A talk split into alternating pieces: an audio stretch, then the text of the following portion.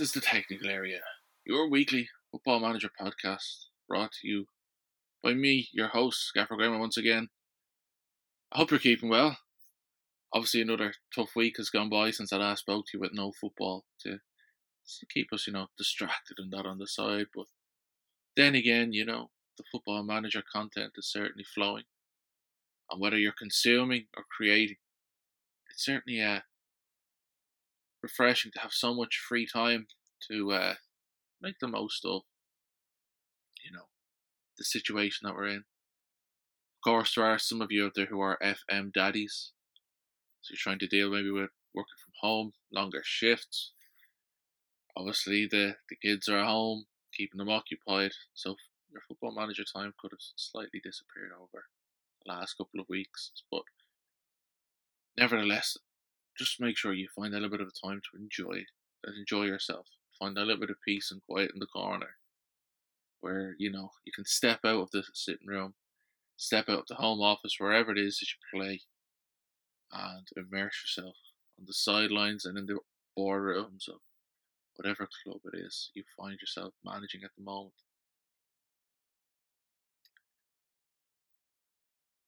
The weather obviously as well has been picking up, which has certainly eaten into my FM20 time this week. You know, I spent all, I literally did, I don't think I left the house Monday, really. I stayed inside playing football manager, and when it was 3 o'clock, I kind of realised oh, I probably better get outside. And it's kind of non stop all week since I spent it in the garden, finally recommitting myself to Angels with Dirty Faces. Uh, the Jonathan Wilson book, and you know, it's making me miss Argentina more and more make me want to go back to Argentina, certainly at some point in the future, though. I am quite comfortable in northern France right now. But of course, you know, with this extra bit of time on our hands, there is the opportunity as well to, to you know, spend a bit more time reading and all that as well. So maybe it could be a possible little feature on the podcast going forward that we have a little bit of a an FM book club where people can, you know, share, send in their football book related recommendations. And you know, we can certainly look to give people a you know, their fill of football away from the you know you know, away from the lack of game time that we've been seeing lately on television especially. You know, it is great watching some of those classic games though. This week's episode though is called Goal Drought. And the inspiration of that comes from my save. But it's something I think we all can experience at some point in another, where the goals dry up, results start getting a little bit wobbly, where it seems the game kind of feels, mm, I think you're doing too well here. You know, but nonetheless, you know, it's a challenge that we all have to face, a challenge we all have to overcome. And since, you know, I started putting out the, the search, the look for help this week with, um, you know, how I could rectify it. It certainly made a. I felt it was really kind of appropriate content for the podcast this week. So obviously, you know, the whole podcast is gonna kind of come out of you know it's born out of my save. And I'll throw in my own thoughts, the thoughts of those community members who did get involved. You know where the polls were at. You know just to try and you know give the save a, a little bit of, of life. You know so at the start of the week, I was coming up to the Christmas period. I've now since reached Christmas in the save, so halfway through the season. So it was coming up to Christmas, and our form was starting to dip. Was starting to get a bit shaky. Where before we've been able to hold on to wins and win, you know, we've made a name, you know, in the league for having the meanest defense. And suddenly we were kind of, you know, the defense might let one or two slip past them in a game and our attackers, well, look, we scored 19 goals in 15 games, which isn't, you know, bad. It's over a goal a game. But at the same time, you know, we were being hugely outscored by the teams that we found ourselves in the mix with. Our wins, results, they've all been by the narrowest of margins. So this was um, you know, it was an issue. It was a concern for me that you know we were only we might score one or two in a match, we'd win by one, uh, that goal or two, and we had a very quite you know mean defense. I think we'd only conceded I think they conceded six in the 15 to that point. But then, you know, when the defence started leaking one, a goal would leak through, the second one maybe could follow, you know, that one or two goals we'd find ourselves scoring were suddenly just enough to get us out of a draw. Or ultimately, in some cases, not even enough for a draw. We, we, we did lose one or two. Then, you know, compounding the issue of the patchy form, injuries and suspensions to, to key attackers started to build up. Marco Piazza was injured. Marco Piazza returned just at the start of this week, just after I put the the tweets out to say I was suffering from goals. And all of a sudden, Marco Piazza is injured again. So Marco Piazza, will, I think he's out till February in the save. And like you know, on the other side, Raphinha was the standout winger, and Raphinha has got six yellow cards in his last ten games. In France, three yellow cards in your last ten games is a one-match suspension. So we've actually been without Raphinha as well for some of those games. So all of a sudden, our two key wingers are out. You know, M'Baye Niang, who would prefer to be using as a striker now. He's, you know, he's been chopping and changing from, you know, being a, a winger to being a striker. So obviously his form has suffered because of the lack of consistency in where he, he's starting games. And then we're relying on some of the reserves, such as Flavien Tait. And, you know, up until these injuries started kicking in, a player hadn't played all season, Romain Del Castillo. So just, you know, at this, just as I sent out the tweet Monday, I him back to the save. I sent the scouts out to find the goals you know, like I said, you know, you know, with your two main wingers having such patchy form, and you know, one of your strikers having to come out to play on the wings, it was just not an ideal situation. It was one of these scenarios where,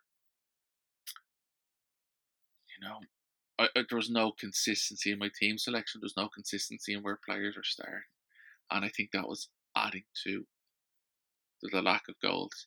But then, of course, when it came to the training grounds, when it came to the tactics, the formation, the training approaches, I knew I had to make a change as well. I knew I had to bring the goals in. And I had to be kind of less pragmatic in my style of football and suddenly play a little bit more open, a little bit more fluid, just to try and ensure that, you know, the gold started coming in from somewhere. So I asked the community, what do you do when the goals are drying up? Do you change your team instructions? Do you change roles? Do you change formation? Or do you change the players? And, you know, it was wasn't the closest result I have to say, but changing formation was the advice the community gave the, the, the one that got the most votes, 32.4%. Not far behind was change player roles or change the players. They were almost neck and neck with 26 and 23%. And then changing team instructions was last. And I found that was interesting, an interesting piece of advice for me to take away. That the community felt changing my team instructions, changing the over kind of arching philosophy of the play, of the way I want to play was not the way to go. Changing the players, well, that was being forced upon me. But in terms of the bad form, the poor form players were suffering as well. The changing the players, you know, it wasn't you know, what the majority community felt they should do. Changing the player roles, you know, again, does that change the way your team plays?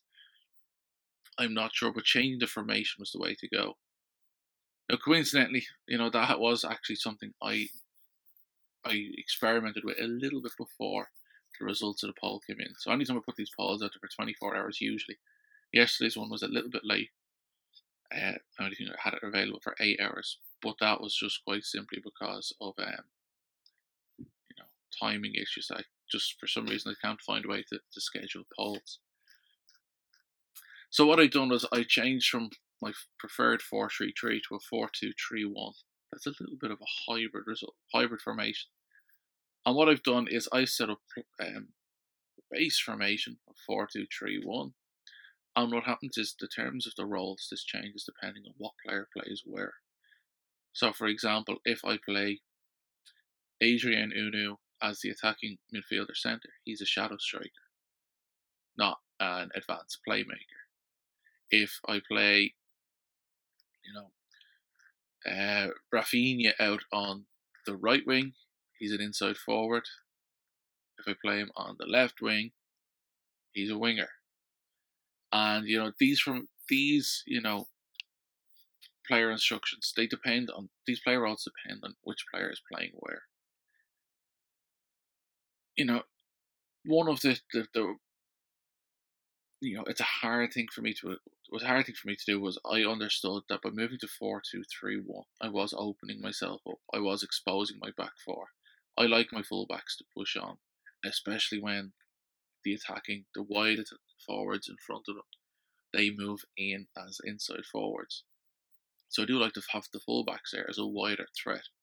So having to, you know, find a balance between what role they play in an attacking phase and you know maintaining their defensive duties because if they push forward, it would mean that I'd leave two central defenders, you know, exposed behind. It made things a little bit worrying. I did have a ball, do have a ball-winning midfielder set in the two of the midfield, if of course, is in the midfield strat, so there is a big gap between those midfield two and that back four.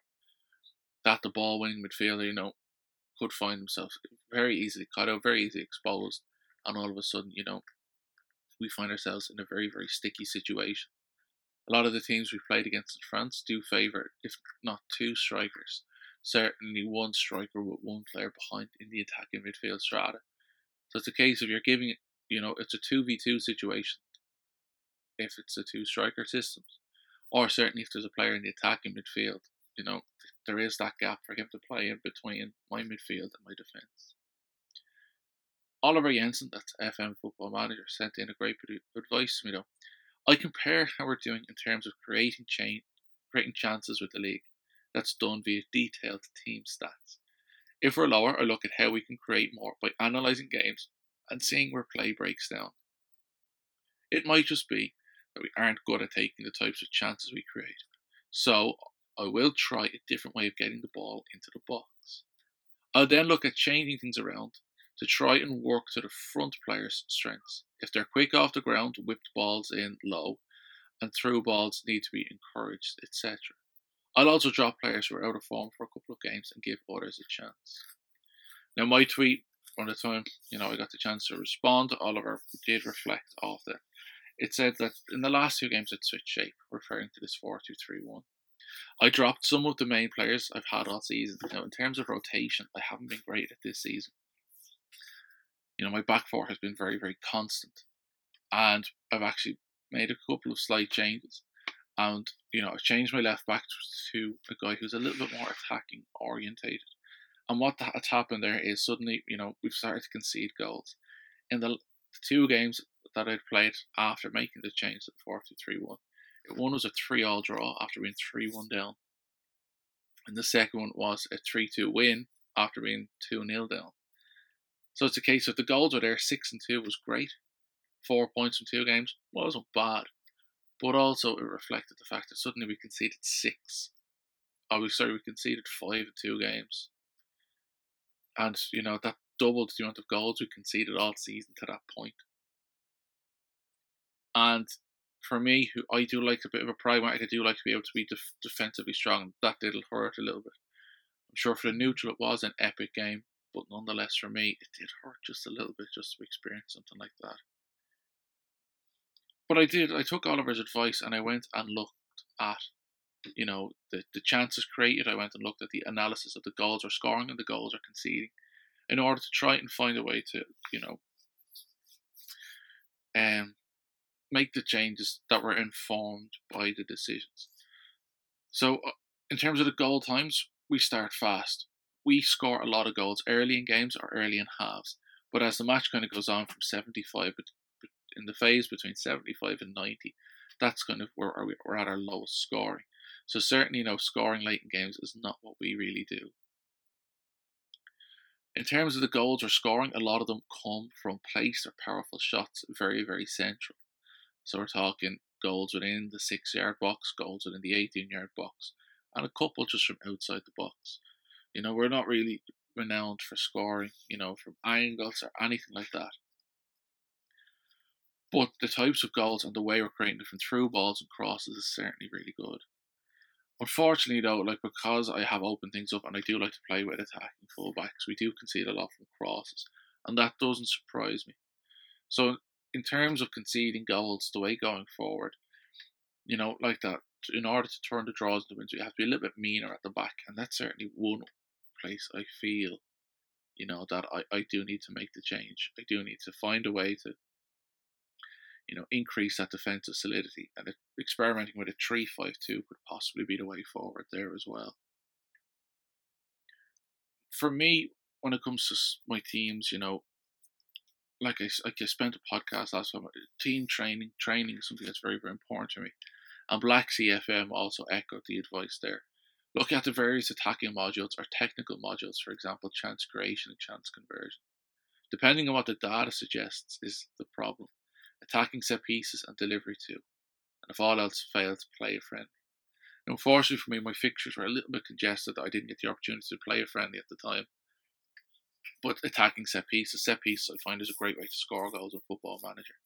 I find that certainly for me, um, you know, it's when, when we have the opportunity to, to to almost go into a match with such fantastic preparedness, it will mean that on set pieces, it'll mean that you almost have an edge when it comes to you know goals and goal opportunities in a game. And like that, just even echoing from my Angels and Dirty Faces, you know, you think of that 1986 win for Argentina in the World Cup. Jonathan Wilson uh, speaks about how the Argentinian manager at four o'clock in the morning burst into the, the room of one of his players, waking him up and asking him, Who are you marking from the set pieces? Who are you marking from the set pieces? Because going into that World Cup final in 1986, Argent, the Argentinian management staff, they were totally, totally fearful of the set piece threat the Germans posed. That the Germans had had such great success with set pieces in that World Cup that it actually, you know, it was something that the Argentinians spent all week preparing for in training to, you know, try and deal with. And then for those of you old enough, or those, of you who may have seen the highlights, you, you will remember that it, the two goals that Germany did score in that World Cup final goal came from set pieces. You know, there were two goals that clawed them back into the final. Although they didn't win, it certainly gave them the opportunity to get kind of get their foot back in the final and stem the tide, give themselves the slightest chance of, you know, getting the result they needed. So it's a case of like that World Cup final stage doesn't get much bigger than that. So certainly, you know, if, if you see teams with ultra preparedness and set pieces like Black Sea says, it's certainly definitely worth considering. Uh, FM Old Dog certainly, you know, comes from the same school of thought when I was playing football manager. Grown whale curse.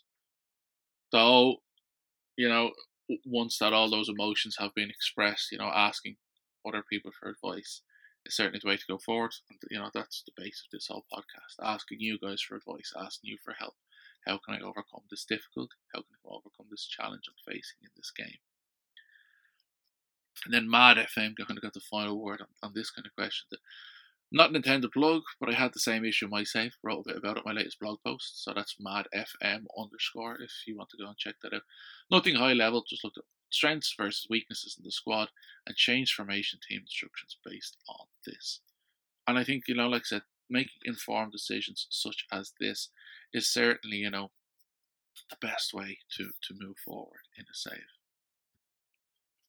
And like that, making these informed decisions was certainly something I've done. I delved more and more into the stats after reading Mad FM's piece. And I found that, you know, in terms of the chances we're creating, the number, the quality, in terms of our accuracy in match situations, we are you know the best in the league.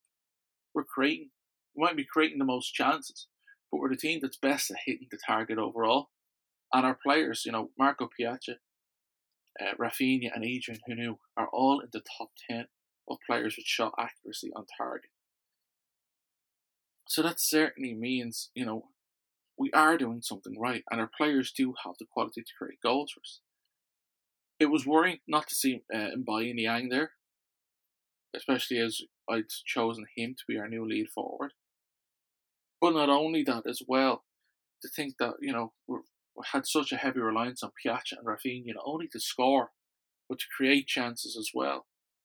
And we are having such a patchy run of form from both at the same time, and patchy levels of availability because of injury and suspension, that it was very easy to see, you know, all of a sudden we were over reliant and on a, a select group of players, and that we needed to make changes. I need I needed to make changes.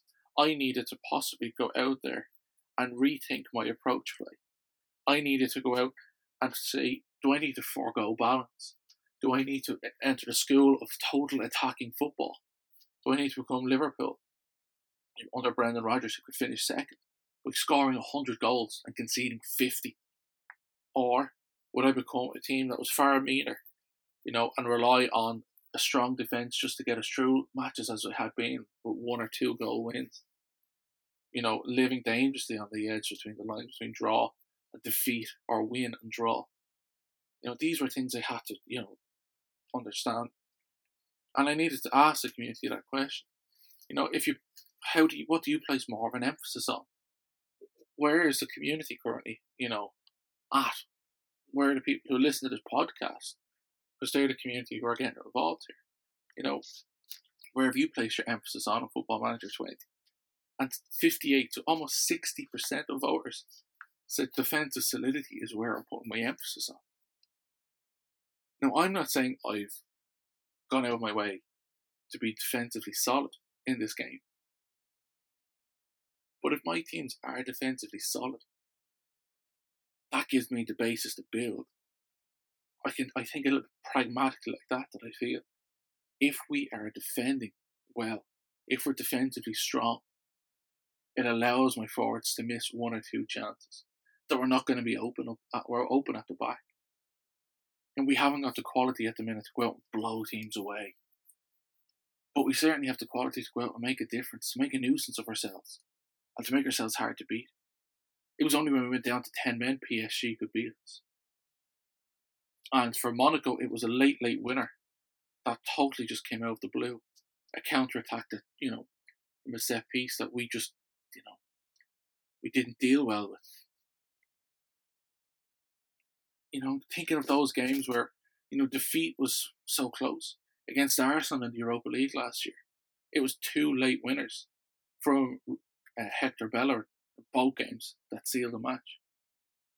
You know, and those goals came from the fact that, you know, Raphinha at the time I was playing him as an attacking inside forward on the left.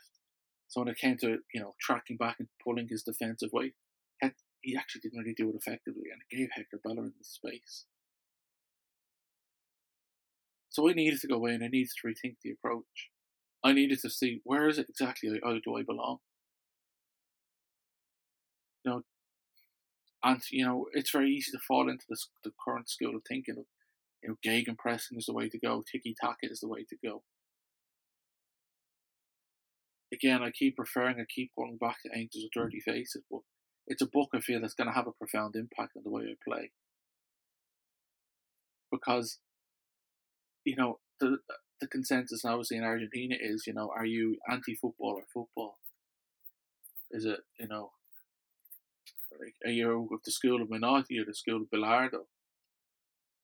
And I kind of, you know, I'm at the point in the book now I'm reading about Marcelo Bielsa. And I think the school of Marcelo Bielsa is an excellent school of football to belong to. You know, it is pragmatic. You know, there is an emphasis on playing fantastically beautiful football. It's a type of football that will allow a club like Rennes, where I'm managing, you know, step up to the upper levels of all competing with the bigger clubs. But it just has to be done, you know, in in a way that you know where success is happening both on and off the pitch. Training is informed, transfers are well informed, you know, decisions made off the pitch, you know, don't affect what happens, you know, on the pitch in a negative way. And finding that balance is something I really need to do. Though, not to spoil anything, you know, it was in our last game there just before Christmas where, you know, things started to look just a little bit more upward. Our last game before we went for the Christmas break was against Lyon. Lyon were the team that had taken second place away from us when a run of patchy form had started to appear. In a couple of games, we found ourselves having dropped from second to fifth, and going into that final game just before Christmas. Results hadn't gone the best way for Marseille and Monaco, two other teams competing for you know the top, the top two, well the second and third place in Liga, because obviously you know you've got PSG in your league first place. It's kind of a foregone conclusion. So for us, this is a big game. We were going in in third place, level on points with both uh, Marseille and Monaco below us, and we were four points, four points behind Lyon. So for us going into Christmas, this was the game. This was it was like a cup final win it because we were the last kickoff. Win it, and we could go in and finish the first half of the season in third place. Draw, and you know we'd be spending Christmas in fifth. Not a bad bit of progress. And obviously lose, we'd still be in fifth, but Nice, or just outside the European places, wouldn't be far behind. So the challenge was there. Lyon, the top goal scorers in the league. Defensively, you know, they conceded twice the number we have. 50 goals scored in 18 games, 24 conceded. And the media were focusing on of this in the pre match build up. How are you going to deal with the top goal scorers in Liga? How are you supposed to deal with the attacking threats of Dani Olmo? How are you supposed to deal with the attacking threats and Moussa Dembele has moved on. He's not with them at the same. He signed for Liverpool. So you know, they, they don't have that attacker, but they still they scored fifty goals, eighteen games. How are we to compete with this? Joachim Andersen has been a rock at the back. Do you have a plan to try, you know, unsettle him? Do you have a plan to try and do something different to Joachim Andersen? My scout and analyst report came in Lyon struggle against a 4 1 4 1 DM wide, or, you know, a 4 3 3, as, you know, some of us would might call it 4 1 2 3, 4 1 2 2 1, whatever you want to call it, you know. Football manager calls it 4 1 4 1 DM wide. That was the formation I've been playing with all season until I changed. Until I got the bit uh, of advice from community members, you know, changing formation might be the way to go.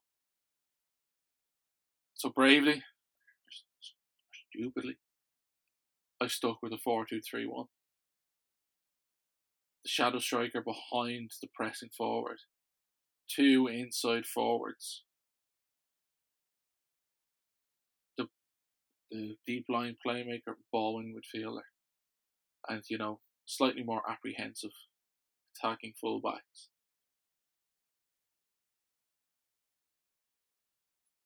My attacking approach is based on that front four. Have things created in the midfield and then to allow the front four to bear down on goal. The wide forwards, the inside forwards, wingers, whatever they are, capable of creating and cutting in and scoring. The attacking midfield are capable of playing the passes, the through balls that were getting us so much success this season and scoring as well. The fact you're putting Hunou in there to be the, you know, the shadow striker. And then buying Niang, you know, the big name player. Having him up front as a pressing forward. Someone who's been a top goal scorer at one point this season and was suddenly starting to find his way back into the goals. So my attacking approach, although there's an emphasis on the attackers, I do like to spread the goals around. I try and target where my my centre how I try and target areas on set pieces and put my centre backs in there because I know they have such good aerial prowess. You know, I like my midfielders bursting through. That's why when I play that 4 1 4 1 DM wide formation, I play with a roaming playmaker and a Mezzala. Because I know through both of them they're capable of getting forward and chipping in with goals. So for me, I like to spread the goals around, not rely on one or two players. But now in this 4 2 3 1, suddenly there was a lot of emphasis on that front four. And just like 80% of the community who answered that third poll, the emphasis on our goal scoring and the attacking approach was emphasising on the attackers and not spreading the goals around. We hadn't kept a clean sheet going into this game. I think in five games. After going well over four, I think close to 400 minutes beforehand, not conceding before this run starts. You know, we weren't. It wasn't the best way to go into a match, but we went in and we won. 1 0. Change in shape disrupted Lyon to no end. Sure, did plenty of opportunities, but defensively, the changes we'd made, being a little bit more, you know, conservative, we were restricting them to plenty of shots from distance or attempts from set pieces, which we defended excellently, having prepared on set pieces in training coming up in the week. Joachim Andersen was substituted off, so, so bad his performance was in that game. So was Dani Olmo. Memphis Depay didn't get a kick. Suddenly, we got the big result we needed. The approach changed. Sure, it was only one goal. Sure, it was kind of, you know, we're not exactly scoring plenty here. But nonetheless, our defence stood solid. We got a big result, a big performance. And we've suddenly have a big platform to build upon going forward into the second half of the season. So, how do I go on from here? How do I progress at this point? Well, this 4 2 3 1, I didn't change the team instructions. Just like the community suggested, and with my sentiments exactly. Don't change the team instructions. Don't change the philosophy. Keep playing the way you're playing. Allow the players to express themselves individually, but have a collective feel of how we should be playing. This hybrid 4 2 3 1 that can become a 4 2 4 has certainly proven a big change, but has also exposed some weaknesses in our squad. Defensively, our fullbacks are suspect we don't have a candidate in the squad who is a natural ball winning midfielder. So by repurposing some other players in the squad, we're exposing their weaknesses too defensively. When we've missed out on having Raphinha, Marco Piazza, we've struggled. So again, with a little bit of community advice, a little bit of, you know, to help overcome my apprehension. I spent an initial £6.25 million on signing Jarrod Bowen from Hull. With two excellent, excellent wide players in Piazza and Raphinha. Behind them are two, you know, capable deputies in Tait and Del Castillo. But given our heavy reliance on these wide players and the lack of availability, and the fact that when Tait and Del Castillo play, they're not always, they could come off the bench and get a 9 come off to eventually get a 6.4. You just don't know. So with Bowen, I hope we suddenly got a third reliable attacking option. That means that if Piazza or Raphinha miss a game, the team isn't going to suffer. Niang has played every match as the striker in this 4 2 3 1 since we made the change and he's scoring again. It was his goal against Lyon that won us the game. So we're going to keep him up front. You know, the scouts are still out there looking for goals, but in Mar- but so but in M'Baye Niang, we're going to keep him up front. We're going to keep him the focal point of our attack. We're going to hope he can make a difference for us up there. But like that now, that clean sheet against Lyon was very impressive. But the lack of consistency in clean sheets isn't enough. Already, our goalkeeper has broken the clean sheet record for a Rennes goalkeeper in one season. That Lyon clean sheet doing it. But really, you know, we are conceding more. There's a lot more chances. We had a couple of games this season where teams had one shot on goal in the match, never mind one shot on target. Suddenly, you know, this kind of eh, like you know, even against smaller teams, it's in double figures. So I need a ball winning midfielder. And a ball winning midfielder that's come in and play regularly so I can release the attackers better, provide them with better protection. So sometimes, you know, if you are losing a game where you need a goal, sometimes bringing on a defensive midfielder isn't a bad idea. It'll allow your attackers to focus more on attacking and give the extra layer of protection that you need suddenly behind. That allows them to release, allows them to play free, and not and you have the peace of mind of knowing you have someone on the pitch who can certainly, you know, make a difference. So just before you know I finish up, you know, just a few of those reflective questions, you know, just to get you thinking. Are your team over reliant on one approach or another?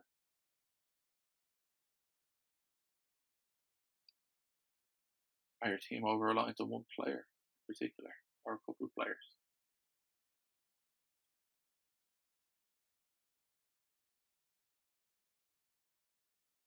Can you change your approach? Are you flexible enough to see how and where you can make changes?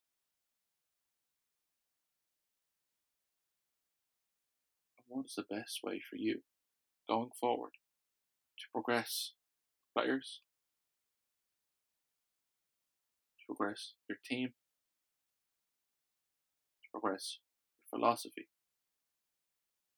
to progress your club?